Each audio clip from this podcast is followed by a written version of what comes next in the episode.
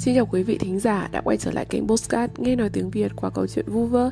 Nghe nhiều hơn, học tốt hơn cùng với bánh quy và trà hoa quả của áo bông nhỏ hết Để tiếp nối series kể chuyện của Andersen Ngày hôm nay thì áo bông nhỏ sẽ mang tới cho các bạn một câu chuyện mang tên Giấc mơ cuối cùng của cây sồi già. Đầu tiên chúng mình sẽ bắt đầu với phần thứ nhất Con phù du và cuộc đời ngắn ngủi.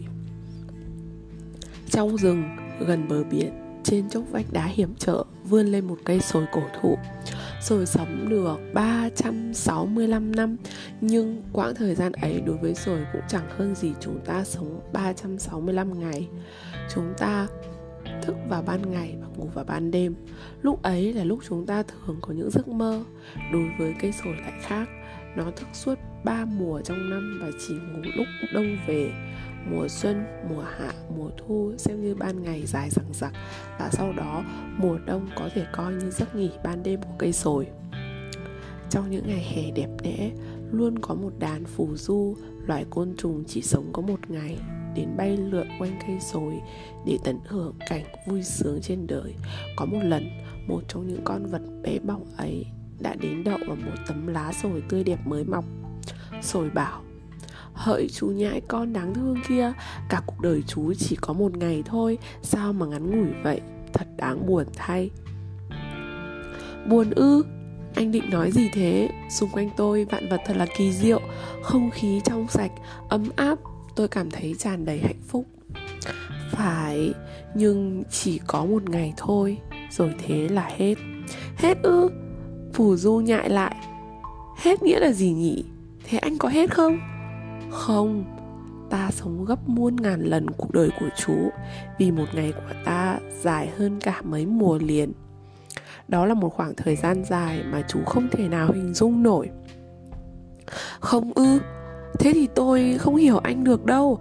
Anh có sống gấp muôn ngàn lần cuộc đời của tôi, nhưng tôi lại có muôn ngàn giây phút sung sướng và vui vẻ. Thế còn khi anh chết, liệu tất cả vẻ đẹp trên thế gian trên thế gian này có cùng chết với anh không? Tất nhiên là không rồi, sồi đáp. Vẻ đẹp của thiên nhiên sẽ tồn tại vĩnh viễn Lâu đến nỗi chính ta cũng chẳng hình dung nổi. Tướng gì? Thế thì chúng ta cũng chung một cảnh Chỉ khác nhau về cách tính toán mà thôi. Nói rồi Phù Du lại nhảy múa Bay vụt lên không gian Khoe đôi cánh mềm mại như nhung Như sa tanh tận hưởng làn gió nhẹ Ngát hương cỏ linh lăng Dã tường vi Hương mộc và kim ngân hoa Xạ hương dại bạc hà và xạ ngân hoa. Hương thơm sực nước đến nỗi vờ ta. À, hương thơm sực nước đến nỗi chú phù du càng thở hút càng say sưa. Ngày hôm ấy dài và huy hoàng vui tươi đến nỗi khi mặt trời bắt đầu ngả bóng phù du cảm thấy mệt mỏi đôi cánh không còn đủ sức đỡ nổi thân. Nhẹ nhàng phù dâu rớt xuống thảm cỏ êm đềm rồi thiếp đi trong một giấc ngủ dịu dàng bình thản. Phục Du đã chết rồi lẩm bẩm. Con Phù Du bé nhỏ đáng thương thay, Cuộc đời nó sao mà ngắn ngủi thế? Rồi cứ như vậy, Từng ngày hè một, Cuộc khoan lạc của đàn Phù Du lại bắt đầu. Rồi lại có dịp trò chuyện tương tự như trên, và dịp đó tiếp diễn với không biết bao nhiêu là kiếp phù du mà kể. Nhưng con phù du nào cũng đều cảm thấy tràn trề hạnh phúc và vui tươi. Phần thứ hai giấc mơ cuối cùng của cây sồi. Cây sồi thức suốt buổi sáng, tức là mùa xuân, buổi trưa, tức là mùa hạ và buổi chiều, tức là mùa thu, đã chớm sang đông, thời gian nghỉ ngơi của sồi đã tới. Gió đã cất tiếng ca, hãy ngủ cho ngon, hãy ngủ cho ngon. Đây, đó là lá rụng.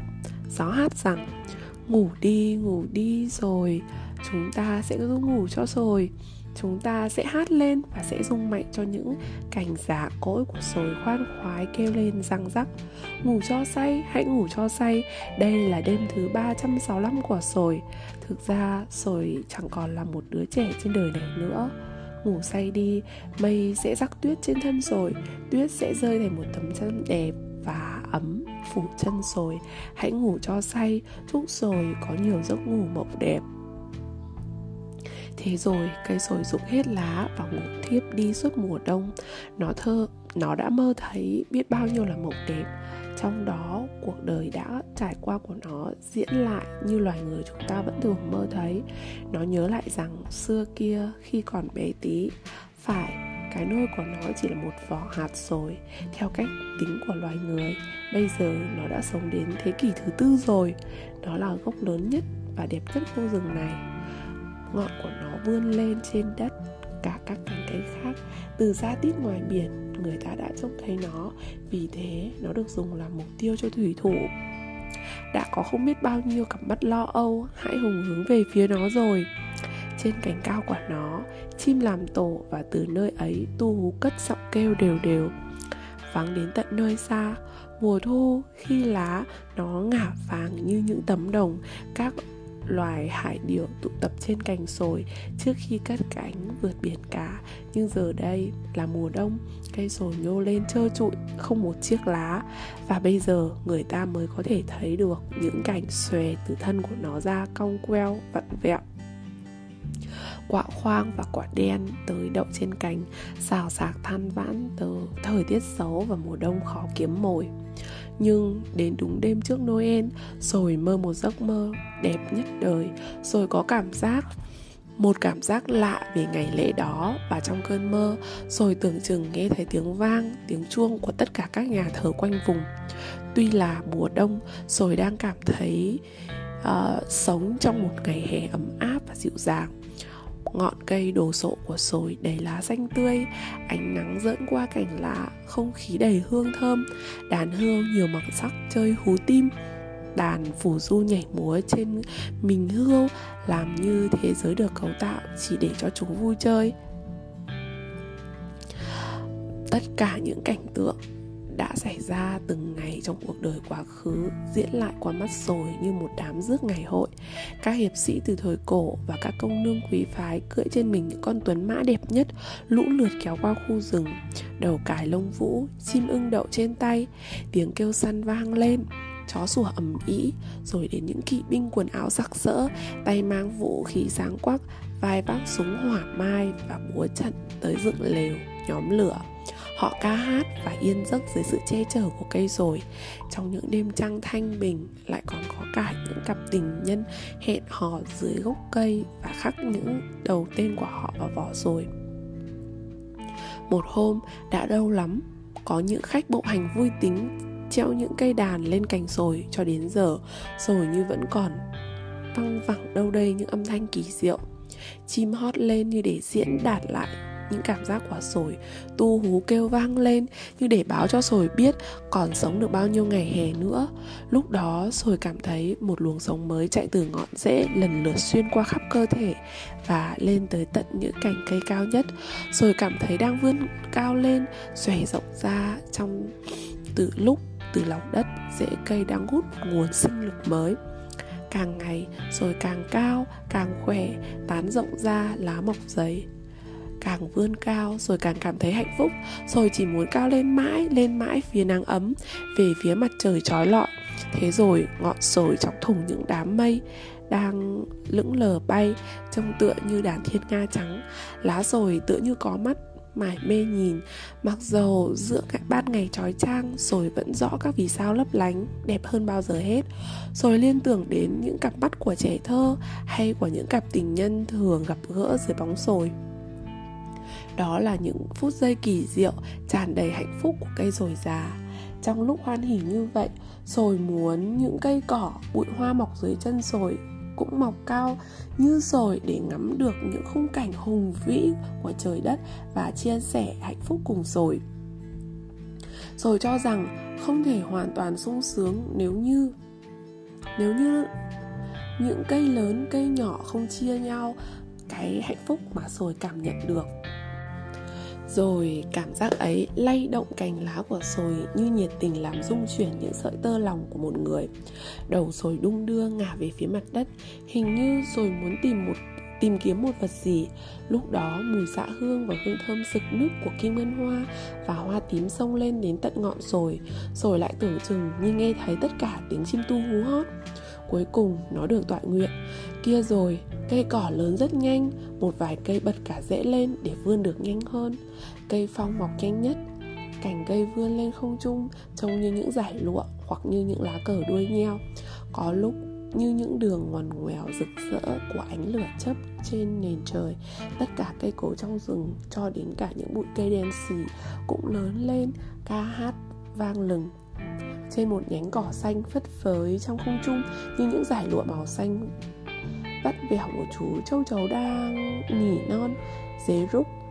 Ong vo ve, chim hót mỗi con một kiểu, không trung tràn ngập một âm điệu kỳ lạ, bỗng cây rồi hỏi. Thế còn đóa hoa xanh, bé tí xíu, mọc ven bờ suối đâu rồi? Bìm bịp và cũng trắng nữa, rồi muốn cho chúng được đến gần với sồi. Những đóa hoa vừa được nhắc tới vội reo lên, có chúng tôi đây, có chúng tôi đây. Còn cây dã hương mọc mùa hè năm ngoái nữa đâu rồi nhỉ?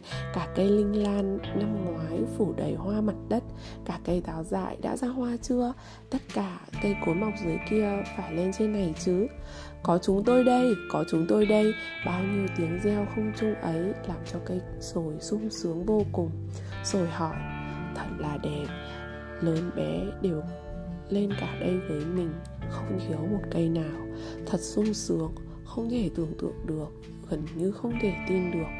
Một giọng nói văng vẳng lên qua cõi hư vô, tất nhiên trên đời này với đức thượng đế trí linh, có thể tưởng tượng và có thể tin tất cả.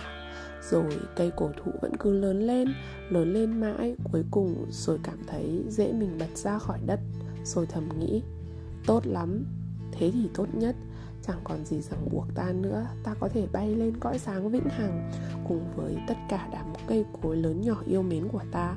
Chúng đều lên đây cả rồi, không sót cây nào. Giấc mơ của cây sồi cổ thụ là như thế đó. Trong khi sồi mơ như thế, thì một cơn bão khủng khiếp quét qua mặt đất và ngoài biển cả vào đúng đêm Noel từng đợt sóng khổng lồ đổ vào vách đá, gió gào lên không ngừng làm rung chuyển cây sồi già, rễ cây bật tung khỏi đất và đúng lúc sồi mơ thấy không còn gì ràng buộc sồi nữa, sồi đổ xuống. Thế là cuộc đời 365 năm của nó đã qua, chẳng khác gì kiếp sống ngắn ngủi của con hổ du. Sáng hôm noel, mặt trời vừa mọc thì cơn bão cũng ngớt, chuông vang lên ở tất cả các nhà thờ. Từ mỗi nhà, ngay cả căn lều tồi tàn nhất, bốc lên trời xanh, một làn khói giống như khói hương trên bàn thờ. Các sứ thần ở Rose xa xưa, biển cả dần dần trở lại yên tĩnh. Trên một chiếc tàu lớn vừa chống chọi một đêm phong ba, người ta đã kéo tất cả cờ xí lên để mừng ngày lễ lớn, thủy thủ kêu lên. Thôi, nó đổ rồi, cái cây cổ thụ chúng ta vẫn dùng làm mục tiêu trên bờ biển đổ mất rồi. Chắc hẳn bão đã làm đổ đêm qua chẳng còn cây nào có thể thay thế cây rồi để làm mục tiêu cho ta nữa. Đó là bài điều văn ngắn ngủi nhưng thầm thía viếng cây cổ thụ, rồi nằm sõng sượt bên bờ tuyết phủ. Và trên tấm vải liệm ấy vang lên tiếng hát và tiếng cầu nguyện của những người thủy thủ. Mỗi người trên tàu đều cảm thấy lòng mình dâng lên theo tiếng hát và tiếng cầu nguyện. Hệt như cây sồi cổ thụ đã cảm thấy linh hồn bay về cõi sống vĩnh viễn trong giấc mơ cuối cùng của rồi sáng ngày Noel câu chuyện của chúng ta đến đây là kết thúc rồi. Không biết uh, các bạn sau khi nghe xong câu chuyện thì có cảm giác như thế nào? Đối với áo nhỏ mà nói khi mà lần đầu tiên đọc câu chuyện này khi mà mình còn học khoảng lớp 4, lớp 5, năm gì đấy thì mình cảm thấy nó là một câu chuyện đã đem lại cho mình một khoảng trống. Mình cảm giác có một thứ gì đó rất là mất mát nhưng không nói ra được. À, rất lâu sau đó vào khoảng học cấp 3 thì mình có đọc lại câu chuyện này thì đã có một cảm giác khác đối với mình. À, mình thấy rằng đây là một câu chuyện vô cùng ý nghĩa. Nó không chỉ là một câu chuyện hay dành cho thiếu nhi mà còn dành cho cả những người lớn nữa. Khi đó thì mình đã thấy rằng là à thì ra cuộc đời của con phù du hay cuộc đời của cây cổ thụ đều đáng sống cả. Chỉ là chúng mình uh, giống như con người vậy sẽ có những cuộc đời khác nhau có những cách sống khác nhau. Miễn sao chúng ta có được những gì chúng ta muốn. Đối với phù du đó là một ngày trải qua những giây phút hạnh phúc sung sướng và lịm đi trên đám cỏ êm đềm. Còn đối với cây cổ thụ thì đó là những ngày mà um, sống dài đằng đẵng có thể là dài hơn người khác. Thế nhưng mà um, cây sồi của chúng ta cũng đã trải qua được rất nhiều uh, vui buồn trong cuộc sống. Nó có thể chứng kiến được nhiều kiếp người trở thành mục tiêu làm mốc cho những người thủy thủ đi biển. Đó cũng là một cuộc đời sống có ý nghĩa phải không? Thông qua câu chuyện này thì áo ông nhỏ muốn nhắn nhủ với tất cả những thính giả đang nghe kênh postcard của áo bông nhỏ rằng là, các bạn ơi, cuộc đời của chúng ta ngắn ngủi lắm. Có thể là số tuổi của chúng ta sẽ không giống nhau, nhưng dù sao thì một cuộc đời đối với một con người thì đều là ngắn ngủi. Vì vậy chúng ta hãy trân trọng từng phút giây và hãy cố gắng để mình có thể sống vui vẻ từng phút giây. Không phải nói rằng cổ vũ bạn sống như một con phù du hay là sống như một cây sồi uh, đứng hiên ngang và sừng sững để làm một uh, điều gì đó to lớn mà mình chỉ hy vọng rằng dù bạn lựa chọn sống theo cách nào thì cũng mong rằng bạn có thể sống một cuộc đời mà bạn mong muốn sống một cuộc đời hạnh phúc và đến cuối cùng bạn có thể bình tĩnh và bình thản nhất đón nhận số phận của chính mình bạn nhé. Câu chuyện ngày hôm nay đến đây thì cũng đã đến lúc phải kết thúc rồi. Cảm ơn bạn đã luôn lựa chọn và lắng nghe postcard của áo bông nhỏ để có thể theo dõi nhiều hơn các bài viết cũng như là uh, các số tiếp theo của áo bông nhỏ. Thì các bạn hãy theo dõi fanpage một chiếc bánh quy của áo bông nhỏ hóng hớt hoặc là theo dõi blog áo bông nhỏ hóng hớt bạn nhé. Và nếu có gì cần chia sẻ cùng với áo bông nhỏ thì đừng ngần ngại mà nhắn tin cho áo bông nhỏ để chúng ta cùng biết và cùng chia sẻ với nhau những điều thú vị trong cuộc sống của bạn và của áo bông nhỏ nhé. Còn bây giờ thì đã đến lúc nói lời tạm biệt rồi. Cảm ơn bạn và hẹn gặp lại trong những số tiếp theo. Thank you.